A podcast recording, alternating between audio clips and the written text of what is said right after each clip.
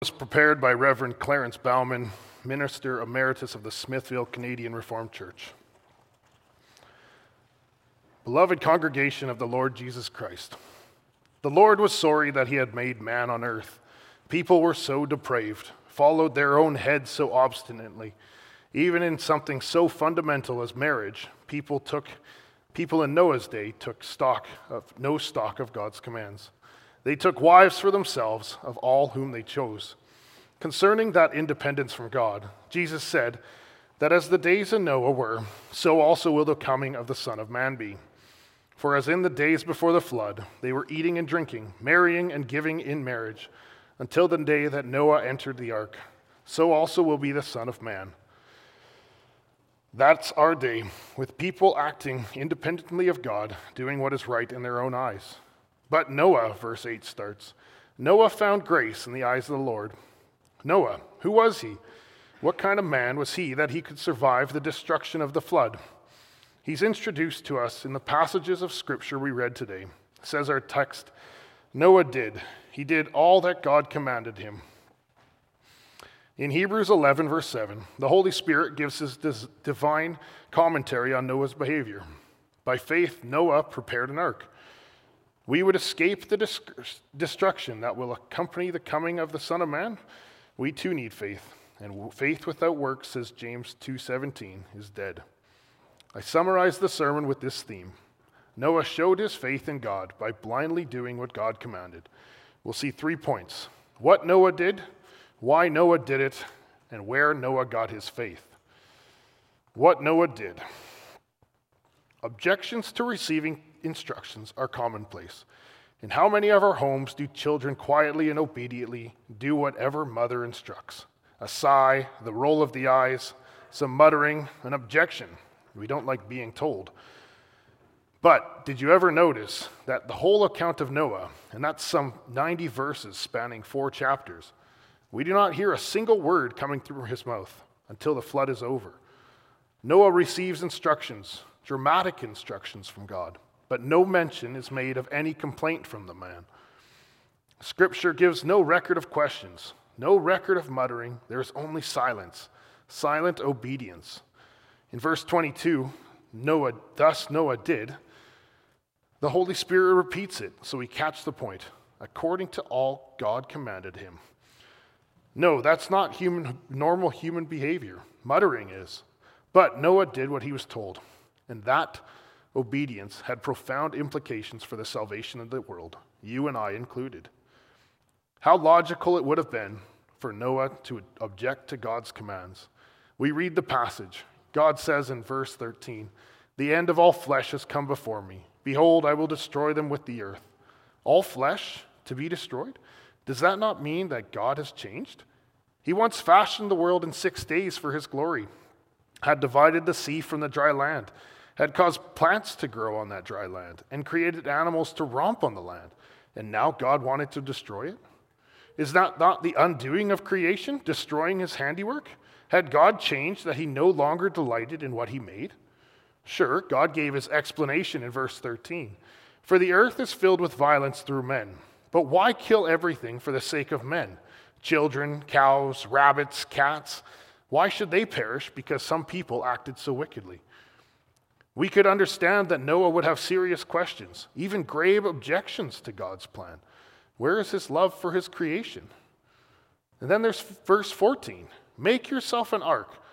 The length of the ark shall be 300 cubits, its width 50 cubit, and its height 30 cubits. Those figures is astounding. That's the size of a modern battleship. That's what Noah has to construct. A ship that big and without the tools we have, Imagine the logistics of building that. How would he do it? We're sure we'd have some big questions to ask God. Then listen to what God says in verse 17 I myself am bringing floodwaters on the earth to destroy from under heaven all flesh in which is the breath of life. We have some idea of what God meant by the word floodwaters, for we have heard about floods and the devastation they caused, and maybe even seen a flood.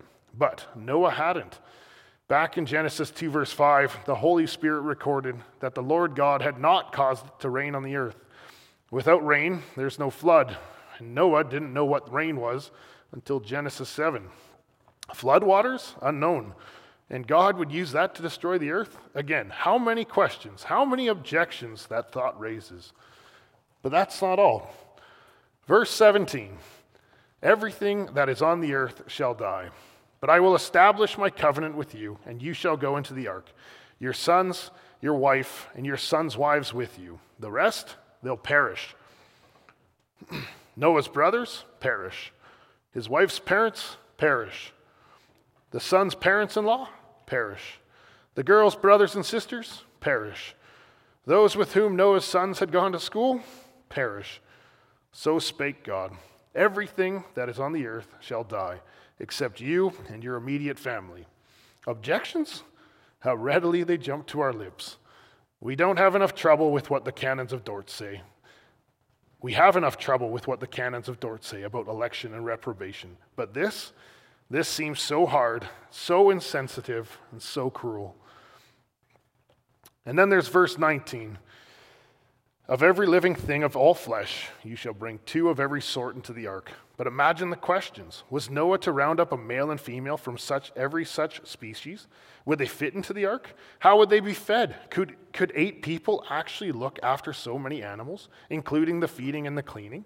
Questions. Oh, yes, God promised that he would send two of every species to come to the ark in verse 20. But how's that to happen? Shall foxes and rabbits walk up the ramp together? Questions, questions, questions. What do you think, boys and girls? If your father came home with a message from God as Noah received, how would you respond?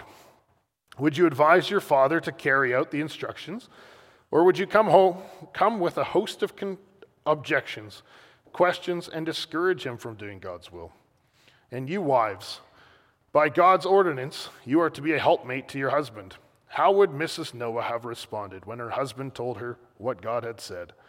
Would you tell your husband quietly to obey?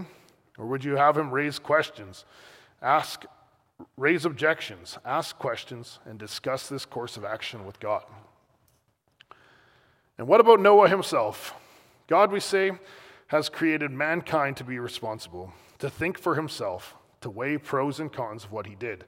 And now, such an instruction? Surely, we say, Noah has the obligation to object, to draw to God's attention that this is not fair, that babies have not participated in the sins of their fathers, that cattle ought not to perish on the account of human sin, that there is no need to be so radical in God's judgments. Besides, should Noah not have some feelings? What about the business that Noah had built up in the hundreds of years of his life? and his house, and his animals, his sons' houses, and their country, their friends, they all perish in the floodwaters? No, Lord, no. We put ourselves in Noah's shoes, as God commands to build an ark becomes so absurd, so ridiculous, so impossible. We put ourselves in Noah's shoes, and every fiber in our body screams against this command, screams out that this is a terrible plan of God and the careful voice of protest in our hearts rises to an urgent shout against God. This is not good. That wicked men perish is one thing, but should God not have mercy on the women who are victims of men's selfish demands? And should he not have pity on those innocent children who do not know their right hand from their left? We put ourselves in Noah's shoes, and we're convinced this calls for protest, for objection. Exactly that, congregation, makes our text so startling. Noah does not protest. God had much to say to Noah in verses 13 to 21, and Noah's response is so basic. Noah did this, he did what God commanded him. Lest we miss this amazing response, the Holy Spirit repeats it. According to all God commanded, so he did. Though Though his wife may have protested, and children may have shaken their heads, though the neighbors may have laughed those 120 long years, and if there was media, they would have made Noah, Noah out to be a fool. The man did not object. He simply did what God told him to do, though the command made no sense to the human mind. And that brings us to our second point why Noah did it. He set to work to work he set to work to an ark the size of a modern battleship Inside, he constructed rooms for every creature on earth and every bird of the air. He hauled in feed sufficient for every creature, feed according to the need of each animal. Why did he do it? God himself, brothers and sisters, explains that the simple obedience as an evidence of faith. Hebrews 11 By faith, Noah prepared an ark for the saving of his whole household. By faith, says that passage. But what is faith? We could describe it with the words of Lord's Day 7, so that I explain how faith is a sure knowledge and a firm confidence. But Hebrews 11 does not go into a doctrinal explanation of what faith is. Hebrews 11 describes what faith looks like, describes what shape faith has in real life. What shape is it? Faith, says Hebrews 11, is that Noah dared to accept as true whatever God said to him. Faith is that he dared to trust God's word, dared to entrust himself to God's loving care. If God told him to do something, it was worth doing. If God told him a destructive flood was coming, it was sure to come. He'd never seen floodwaters, never seen a boat that big, and never seen animals come two by two into a ship. But this was his faith. If God said it would happen, it simply would. For God is God, he believed in God, and therefore could accept that God, in his wisdom, decided to destroy the whole world he once created. This would be the right thing to do. There wasn't need for further questions. He believed in God, and therefore could accept that if this God was pleased to use an ark to preserve Noah's family, as well as the creatures of the earth, it would be okay. There wasn't the need for protest about whether the ark would float, whether the animals would come, or whether it was really fair to destroy loved ones. For faith listens to what God says. Faith accepts God's plans and commands as good as reliable and acts accordingly. Faith trusts. Noah believed and therefore did all that God commanded him. He got to work made his plans, fetched the needed gopher wood, and started construction. The response of the people? Never mind their laughter and ridicule, the doubts that crept over him as he nailed the planks together. Never mind. He knew God was God, fully reliable.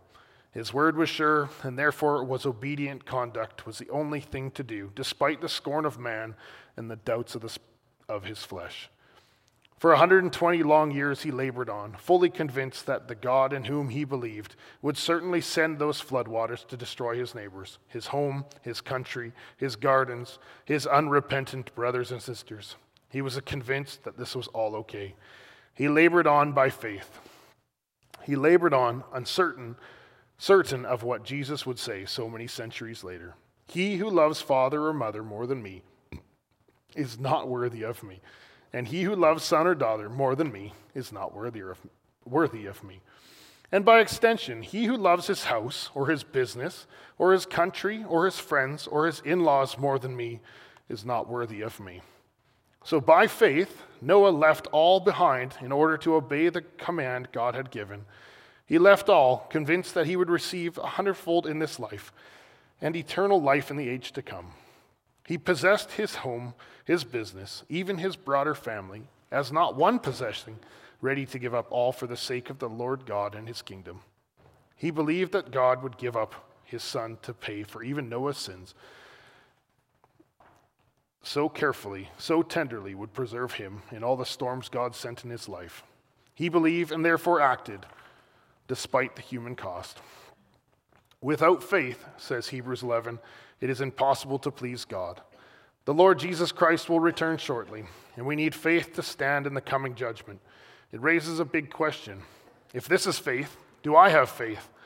Faith without works is dead, says the scriptures. This blind, simple obedience to God, as Noah illustrated, is the fruit of faith, says the scriptures. But I then, do I have faith? Do I trust God so completely as to be convinced that it's a always good to obey the command of my Father in Jesus Christ? No matter how objectionable God's commands appear to be? Am I ready to give up house and family, business and country for the sake of God and his kingdom? Ready to do it, convinced that my Father in Jesus Christ will care for me? Uh, do I trust and therefore make a point of obeying despite the, the circumstances? We know it. Here we fall so short. We are not Noah, not at all. We know ver- God's various commands as they pertain to our lives. We've heard them this morning again, this afternoon again, and are certainly not ignorant of what they mean. But do they? but do them, readily and willingly obey, despite ridicule from men and the doubts of our own sh- sinful flesh. Obey because we believe God's way is best. We fail, how we fail so miserably. How then shall we stand in the coming judgment? Does God not ask too much of us? If he only stood in our shoes, he'd know we can't do what he asks. Precisely there, beloved, is the gospel. The God who gives us his commands is our Father in Jesus Christ. That is, this God loves us so much more than he gave his only Son for our salvation. More, this Father knows what is best for us, and his commands are directed to that end. More still, between this, God and us is our ascended Savior, the mediator. This Savior has walked the earth and so been tempted as we are in every way, tempted to disobey God's commands with the objection that those commands were too hard. But our Lord never caved into the pressure of temptation. He always entrusted himself to his God, always trusted that the commands his Father gave were good. Then it's true. Because of his obedience, he ended up on the cross. What a terrible consequence to his unwavering obedience but he on the cross, though his obedience earned his own righteousness before God, and so God accepted him. Through our sins, sorry, though our sins had been piled onto him, more, Jesus' obedience is now written to our account so that God does not look upon our sins. More still, this same Jesus is today in heaven. We just remembered his ascension and now pleads for us before the Father. Does the Lord God understand the difficulties we may have face in the face of his commands? Make no mistake, beloved, he does.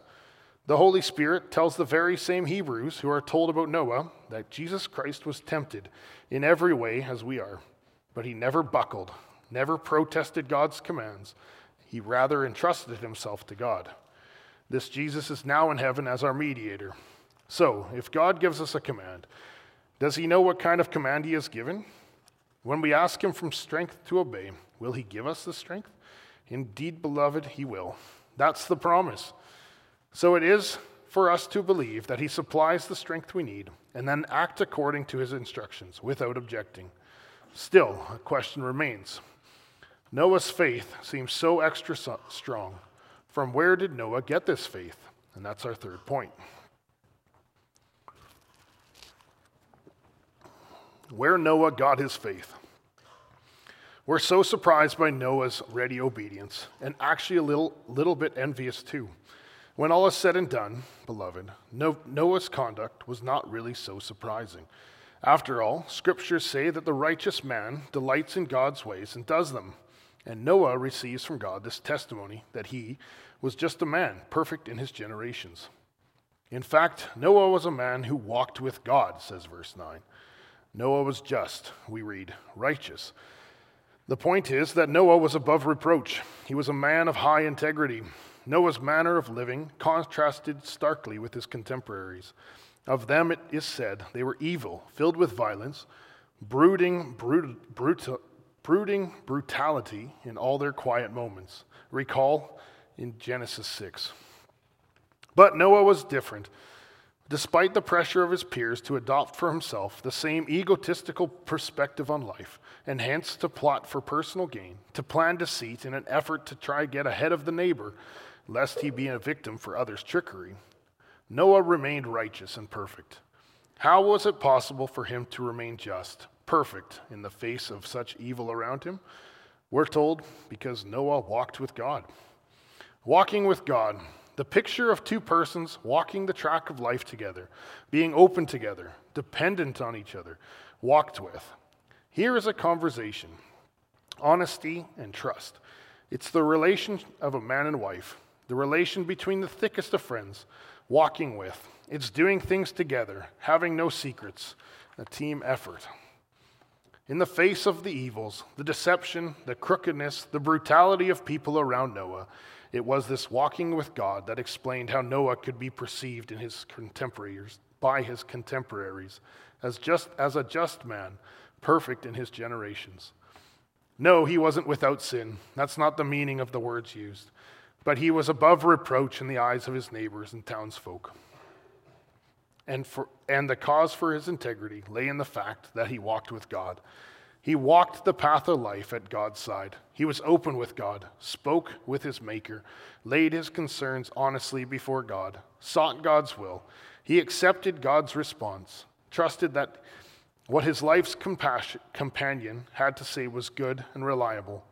Between Noah and God, there was the intimate communion reflected in Psalm 37. The Lord helps the righteous and delivers them. He delivers them from the wicked and saves them because they take refuge in him. Noah walked with God. No, it wasn't his own doing. The Lord had established his covenant of grace with Noah, and in his care gave Noah godly parents. So Noah, by God's grace, was taught from childhood already how to live with God, how to walk with God. That walking with God became his life's pattern, and that's why. When God came to him with the command to build the ark, there came no protest, no disobedience. He obeyed, and that obedience was predictable because Noah had learned to walk with God. It was predictable because Noah's whole life was a constant interaction with God, an honest telling God what was on his heart as he noticed the evils around him, a constant interaction based on a childlike trust that his divine companion was faithful always. His word always was right and good. Such was his life, and therefore he could obey that instruction about the ark without protest, all his questions notwithstanding. This was his normal habit throughout his life.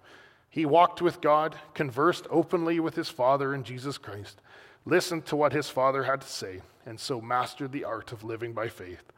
And once again, Noah, by the grace of God, had mastered that art of living by faith in all the small things of life. He was in the position to listen to God, even in the face of something so catastrophic as a universal flood. He lived by faith. He walked with God and therefore he was able to do that all he was able to do according to all that God commanded him. The wickedness of man was great on the earth, so great that the judgment had to come. But God saw to it that the earth was also a man who could stand in the judgment. God saw to it that Noah's heart was faith, and therefore obedience to God's commands. God wanted to work salvation on the earth, and so the same so the way had to be prepared for Jesus Christ to come. How wonderful this mercy. The wickedness of man is great on the earth today. We recognize in our day the independence from God foreshadowed that repeats the attitude displayed before the flood.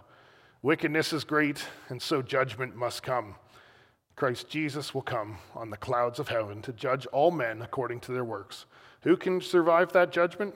No, brothers and sisters, not those who protest God's commands, not those who disobey, who follow their own heads. Who shall survive? Those who have faith. And the evidence of faith is works, and the evidence of faith is blind obedience, simply doing what God commands without protest, without objection. Those who obey trust God. They show that they know themselves safe in the hands of God, who has become their Father for Jesus' sake. They trust and therefore accept God's commands as good and wise, and so obey. Will the Lord find faith on the earth in the day of his return? The answer is yes. The ascended Christ is an eternal king, and there will always be a church. And this faith will not be hidden, it will be apparent in works, in obedience, in the midst of a society that ignores God, that goes on its own way, and that does what is right in its own eyes. There will always be those who simply obey without objections. Does that include us? That's a question for each of us to answer. Amen.